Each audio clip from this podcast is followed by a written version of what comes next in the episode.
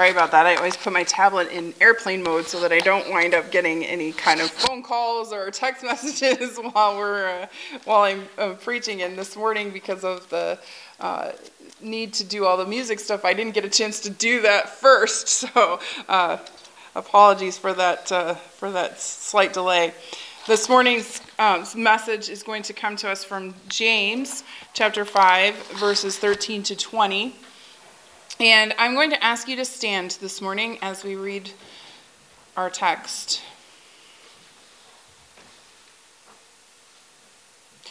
Is anyone among you in trouble? Let them pray. Is anyone happy?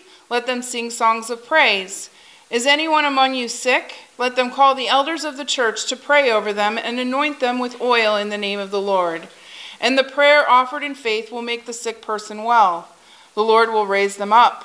If they have sinned, they will be forgiven. Therefore, confess your sins to each other and pray for each other so that you may be healed. The prayer of a righteous person is powerful and effective. Elijah was a human being, even as we are. He prayed earnestly that it would not rain, and it did not rain on the land for three and a half years. Again he prayed, and the crops gave rain, and the earth produced its crops. My brothers and sisters, if one of you should wander from the truth and someone should bring that person back, remember this.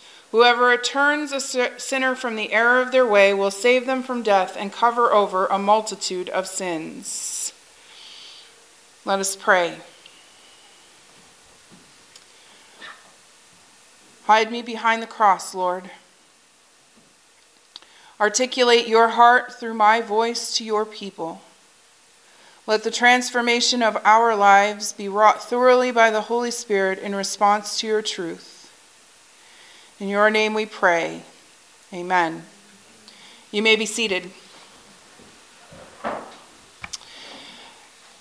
As I have done every week while we have gone through the one anothering series, I'm going to remind you of our vision of one anothering. And that is that if we want to be like Jesus, we have to do life the way Jesus did. We talk about that in terms of community and how it is that as we love one another and do for one another as we walk alongside one another that that is in fact being like Jesus in many ways. So we will explore how we can give whatever it is we are learning about today. Today that's prayer and how we can receive whatever it is we are learning about, and how Jesus was our example. Last week, we talked about valuing one another and the idea that our value is not found in who we are or what we have done, but in who Jesus is and what he has done for us. And because of that, we can value others above ourselves. The week before that, we talked about loving one another Three weeks ago, we talked about discipling one another. Four weeks ago, we talked about caring for one another. And the very first week, we talked about encouraging one another. And I tell you all of these things every week so that you remember that there's more to one anothering than just one practice. It's actually an all encompassing kind of activity that becomes something that is just a part of who we are the longer we live in Christ. And you'll see that today, especially as we talk about praying for one another, that it's really important where we start that activity. You see, James specifically calls us out and says that if you pray, you can be powerfully and effectively impacting someone else's life. But he makes a very specific characterization about the person who has a powerful and effective prayer. He says that that is a righteous person. So, we're going to talk a little bit about how it is that you can be the person that James is talking about and then have your prayers be powerful and effective. And how that then connects to praying for one another. I say all of that because I was thinking about the idea how many of you are on Facebook or have seen Facebook or know what Facebook is? Right? And maybe you've seen somebody who's posted, oh, I lost my puppy. And all their friends come out and they, they say, oh, my prayers and thoughts are with you. My thoughts and prayers are with you. Or um, I, more seriously, my cousin is sick, or this happened, or that happened, and they say, Oh, my thoughts and prayers are with you. Usually, because it's Facebook or any other social media, really, it's just a casual response that only means, Oh, I thought about that for a second. I really do care about you. I, I think you're important. So let me say what everybody else says, because it sort of makes sense, right? I want you to know that I appreciate you. I care about you. I want you to know that I'm there for you, virtually anyway, right? But how often, and I say this to myself as well, when you type that, or even if you write a card out to someone and you put that in, or if you see somebody and, and they say, Oh, I'm going through this or that or the other thing, how many times do you really invest enough time to actually A, think about the other person and what they're actually going through, and or B, really carry them to God in prayer.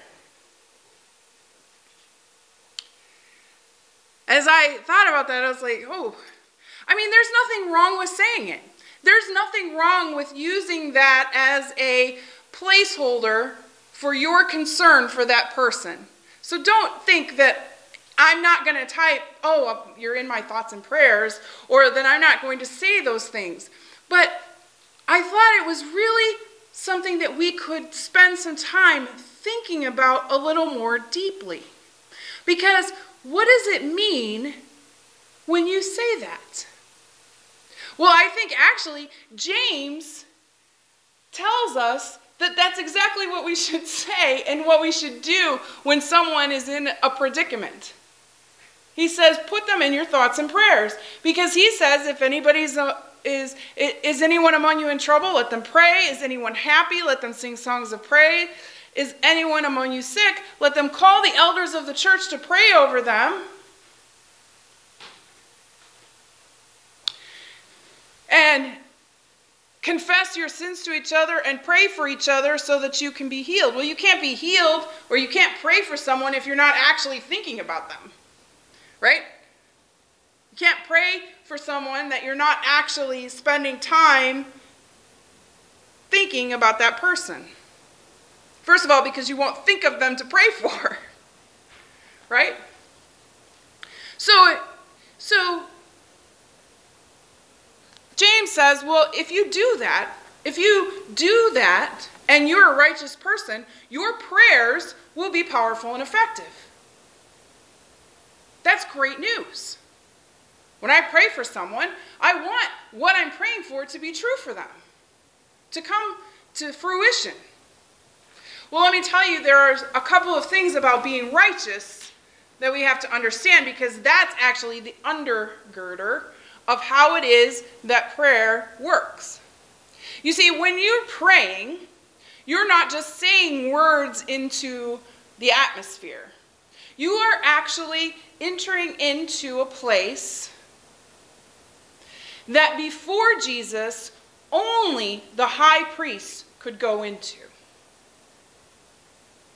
You are entering a space known to the Jewish people as the Holy of Holies. And it is a space that has the representation of God's throne in it for the Jewish people as part of the temple. It was a space that you and I could not have entered in fact, we couldn't have gotten very close to it at all. But it was meant to be a representation of the place where you took your thoughts and prayers for someone. It was meant to be a representation of a place that is the very throne of God. Now, God has said that the only people who can come to his throne are those who are holy, who are righteous. That's why James says you have to be a righteous person to make your prayers powerful and effective, because if you are not a righteous person, your thoughts and prayers are just thoughts and words that go out into the ether. So you might be saying to yourself, well, who's a righteous person? What does that mean exactly? Well, great news. It doesn't take much to be a righteous person. In fact, Bible says there's only two real things that you have to do in order to be a righteous person who can pray and have your prayers be powerful and effective. One of those things is repent. You have to turn from your sins. And the other part of that is that you have to ask God for forgiveness and hence become a follower of Christ. It's a pretty simple process. True repentance means really being sorry for what you've done. It means, I don't want to do this anymore. I don't want to live this way anymore. I don't want to be disobedient to the God who made me. And then following Christ means you start to become more like Christ. That's really what it looks like. So, righteousness isn't like this hard thing you have to do. It's not reserved for the person who stands behind the pulpit every Sunday, I promise you. There are a lot of righteous people. In October, we held a funeral for someone who many described as a righteous person. But each and every one of you, if you believe in Jesus, if you have turned your life to following Jesus, you are righteous people.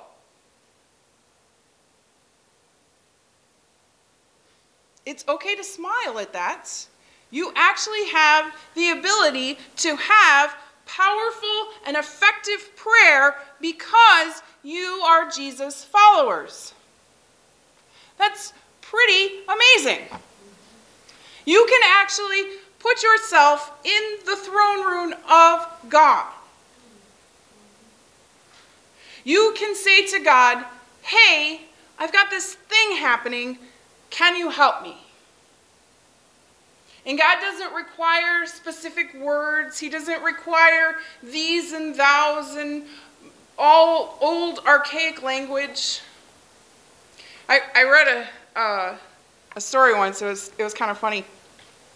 This guy was talking about how uh, sometimes our prayers are really weird. If you think about it, if you're having a conversation with someone, you don't say to them, well, John, I just want you to know how much I really appreciate you. And, and John, I, I just want you to know how much um, I really need you to do this thing for me. And, and John, uh, John Martin, you are, you are an amazing, amazing person. And John Martin, I'm going to tell you, I really need you to, uh, I really need you to do this thing. I really need you to be a part of this thing. Oh, John, come and be with us. What? You don't talk to people that way. I mean, Jim, do you get up in the morning and say, Amber, I love you so much. Amber, you are the most amazing person in my life. Amber, if you would just wash the dishes for me, Amber, I would, Amber, you are amazing. No, right? But how many times do we say, God, you are the most awesome God, and God, I am so in love with you, and God, and Father God, and God. And we say it like, if we say his name enough times, then that's actually what makes it a powerful and effective prayer. The real thing that makes a prayer powerful and effective is our ability to pray it in the first place. And you see, the second part of what a righteous person prays for is the, is the part that's categorized by what he talks about when he talks about Elijah. Because you see, Elijah was a person who was filled with the Holy Spirit. And it says here that he was a human being just like we are. Okay, well, good news. God wasn't creating like aliens somewhere else. He was just a guy who lived in the past. And when he prayed for there to be no rain, there wasn't rain. And James says he's just like us. What? Are you saying that I if I pray that there won't be any snow this year? that uh, that God will answer that prayer? Well, no, because the reason I'm praying for there not to be any snow is for selfish reasons. I don't want to drive in it. I don't want to shovel it. I don't want to be cold. And God would just say to me, Jennifer, just move to California or Florida. I've already done it there. But the reality is, is that when we pray selfish prayers, those aren't coming from the heart of a righteous person. So it's important that our prayers are already going in the same direction God is. You see, when Elijah prayed for there not to be rain, he was praying in the direction God was going. His whole country was living under an incredible amount of persecution by the people who were supposed to be protecting them. The king and his wife, you may have heard of them, Ahab and Jezebel. They were pretty gnarly people. They were about um, killing off all of God's prophets. They had set out to do that very intentionally and specifically. Ahab, at one point, um, killed a guy because he wanted his vineyard. Well, his wife did it, but he was held responsible for it because he sort of knew she was going to do something. And Elijah said, um, This is not how God wants the king of the country he set aside to behave. And so he prayed for no rain because he was praying for change. And God honored that prayer because that was already a direction God wanted it to go in. So when we pray for one another, it's important that we pray in the same direction God's already going. And there are prayers that we specifically know God wants to answer. We can pray for people to be healed. And we pray those prayers understanding that sometimes healing comes in, a, in different ways than we understand it. Sometimes healing comes in the way it did for Mary Coulter. Sometimes healing comes in medicine that the doctor administers, and for the doctor to have the wisdom to know exactly what medicine to give.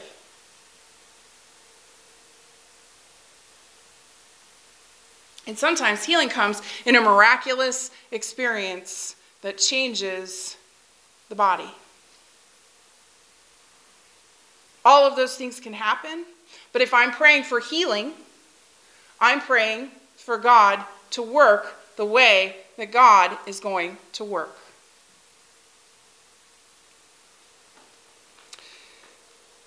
When my husband first started getting sick and having issues with his um, feet, I was not a Christian. And in fact, um, the very first time that he got really, really sick, and he was in the hospital because he had sepsis, I adamantly said, I am not going to pray because, God, you are not going to trick me into believing in Jesus over this nonsense. That's how crazy and convoluted my brain was. I had it in my mind that God was making my husband sick in an effort to trick me into becoming a Christian. Let me tell you, even if I had prayed, those would not have been the prayers of a righteous person. And certainly, God was just sitting back going, man, the pride in this one.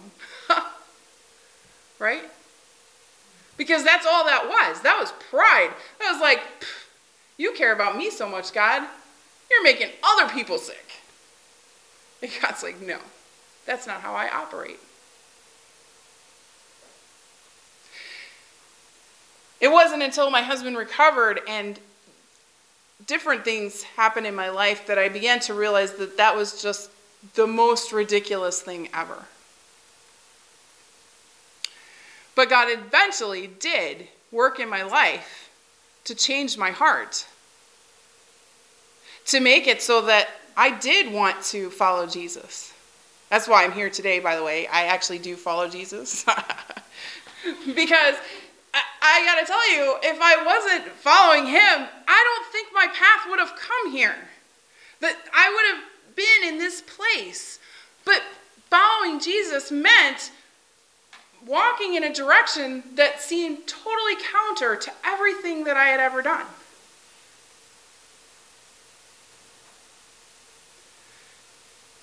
And I say all of that to say that when you are praying from a righteous perspective, things may happen that don't seem to fit with what you prayed, but they actually are the answer to the prayer that you prayed.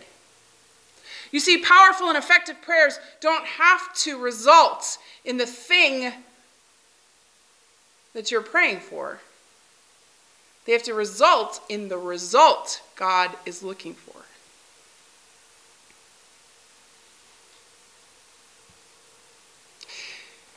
I think one of the helpful ways to think about praying for one another is to think about how Jesus prayed. And Jesus spent probably three quarters of his time in adult ministry in prayer. If you look at everything Jesus did over the course of his ministry, it started from a place of prayer. His entire ministry began with him going and spending 40 days in a wilderness, fasting and praying. And every time he did something, before he selected disciples, he went and prayed. Before he was captured by the Pharisees, he spent time praying. Before he healed people, he spent time praying. See, he spent time in relationship with God so that he would know what the mind of God was. The more you do that, the more you know how to pray to be in line with what God wants. And so, even on the cross, Jesus prayed. Did you know that on the cross, Jesus prayed probably the most powerful prayer of forgiveness ever prayed? He said, Father, forgive them, for they know not what they do. He was forgiving. They didn't ask him, they didn't say, Oh, Jesus, man, we're so sorry we put you up there. We're really, we're really sorry that we're killing you today. They didn't apologize to him. In fact, they had no idea that he had this relationship with God at all. That, that wasn't even on their, like, that wasn't even remotely in their minds. And yet Jesus said, I forgive them Lord, forgive them. Father, forgive them. God, forgive them.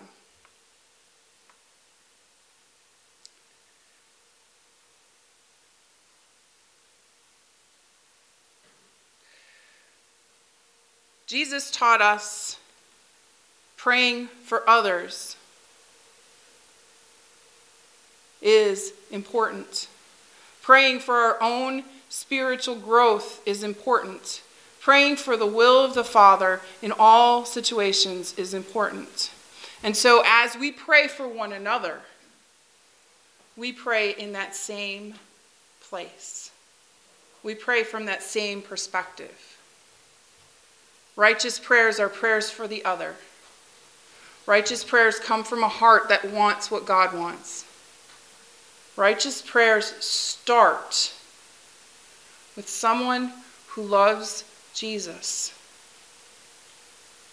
who has turned away from their sin, and who wants to follow Jesus.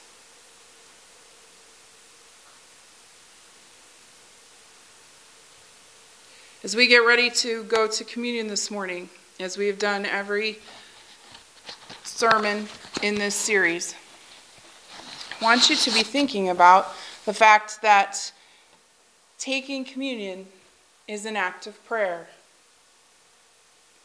We actually have a significant liturgy that talks about all of the pieces that make up the communion table. But one of the most important parts of it is the recognition that we are praying for God to take these elements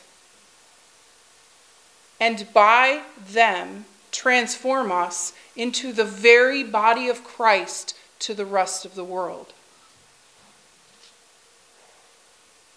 And so, as we come forward to take communion today, to receive communion today, our act is an act of prayer for the other.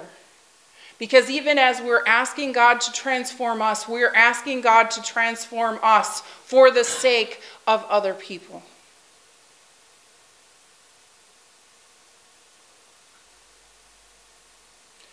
So we will receive communion this morning.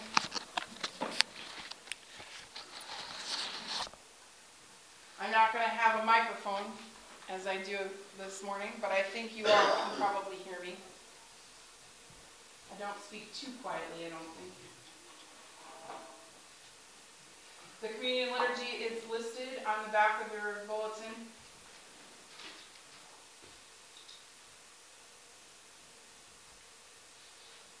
And in a few moments, I'll ask you to stand. But at the beginning of our liturgy, the communion supper, instituted by our Lord and Savior Jesus Christ, is a sacrament which proclaims his life, his sufferings, his sacrificial death, and resurrection, and the hope of his coming again. It shows forth the Lord's death until his return. The supper is a means of grace in which Christ is present by the Spirit it is to be received in reverent appreciation and gratefulness for the work of Christ. All those who are truly repentant, forsaking their sins, and believing in Christ for salvation are invited to participate in the death and resurrection of Christ at this table. We come to the table that we may be renewed in life and salvation and be made one in the Spirit. In unity with the church, we confess our faith. Christ has died, Christ is risen, Christ will come again. And so we pray together. Holy God, we come before you in humility, for we do not live as we ought. We do not love you with our whole heart and mind and strength. We do not love our neighbor as ourselves. So we pray in all humility that you will change our hearts and minds, that you will show us again how to love others the way you love us, that you will put power and courage in our hearts to do your will. We gather at this your table in the name of your Son, Jesus Christ, who by your Spirit was anointed to preach good news to the poor, proclaim release to the captives, set at liberty those who are oppressed. Christ healed the sick, fed the hungry, ate with sinners, and established the new covenant for forgiveness of sins. We live in the hope of his coming again. On the night in which he was betrayed, he took bread, gave thanks, broke the bread, and gave it to his disciples, and said, Take, eat. This is my body, which is given for you. Do this in remembrance of me. Likewise, when the supper was over, he took the cup, gave thanks, gave it to his disciples, and said, Drink from this, all of you. This is my blood of the new covenant, poured out for you and for many for the forgiveness of sins. Do this in remembrance of me. And so we gather as the body of Christ to offer ourselves to you in praise and thanksgiving. Pour out your Holy Spirit on us and on these your gifts. Make them by the power of your Spirit to be for us the body and blood of Christ, that we may be for the world the body of Christ, redeemed by his blood. By your Spirit, make us one in Christ, one with each other, and one in the ministry of Christ to all the world, until Christ comes in final victory. And now, as our Savior Christ has taught us, let us pray. Our Father, who art in heaven, hallowed be your name. Your kingdom come, your will be done, on earth as it is in heaven. Give us this day our daily bread. Forgive us our trespasses, as we forgive those who trespass against us. Lead us not into temptation, but deliver us from evil. For yours is the kingdom, and the power, and glory forever. Amen.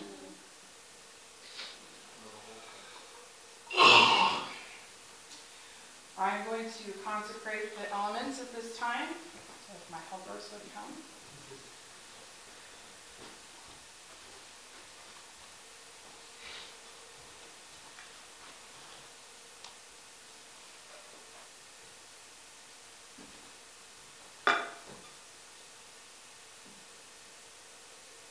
This is the body of our Lord Jesus Christ, broken for you.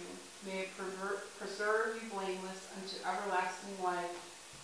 Eat this in remembrance that Christ died for you, and be thankful.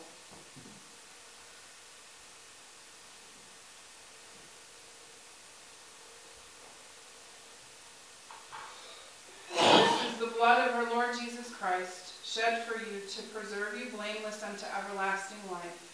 Drink this in remembrance that Christ died for you, and be thankful. As you stand this morning and come forward, remember we come with cupped hands because we do not take the elements, we receive communion. It is a gift. So I would ask you to come forward, please.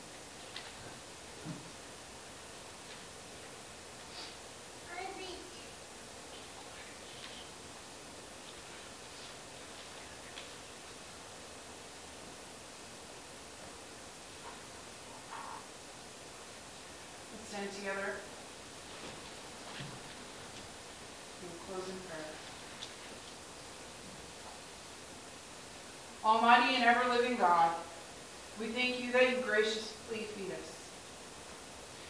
We who have duly received these holy mysteries with the spiritual food of the body and blood of our Savior Jesus Christ are thankful.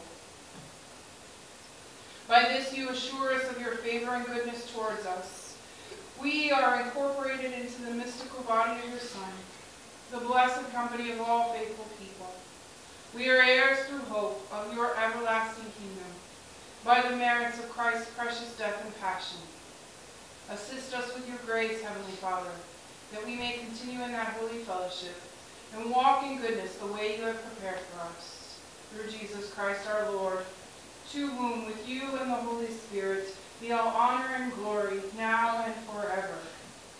Please open your hands and your hearts to receive the benediction. May the presence of Christ that you have known today be with you through the rest of the week. May you always recognize the abundance of God's grace, love, and mercy in your life, and thankfully and joyfully spend it on those around you who need it most. May you never forget that you are loved, and because he loved you, you can love those around you. You have been to church. Now go be the church. Amen. You are dismissed.